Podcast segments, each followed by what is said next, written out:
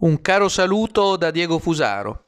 Continua senza tregua l'epopea o forse anche lo psicodramma delle elezioni americane.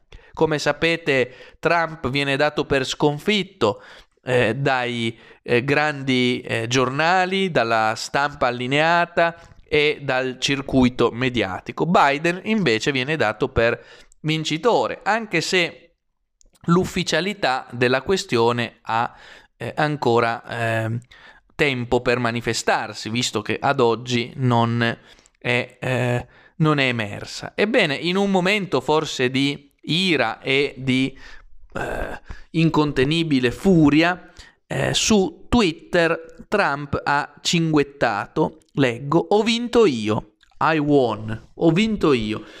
Cos'è accaduto? Ne dà notizia la DN Kronos con un titolo Elezioni USA, Trump ho vinto io e Twitter lo segnala. Ecco, accade che Donald Trump continua a considerarsi, a torto o a ragione, lo scopriremo presto, il vincitore delle elezioni USA 2020 e ribadisce, scrive la DN Kronos, la convinzione con l'ennesimo tweet che il social segnala come inattendibili, dicendo, come inattendibile dicendo, cito, fonti ufficiali hanno chiamato queste elezioni in modo differente e la postilla.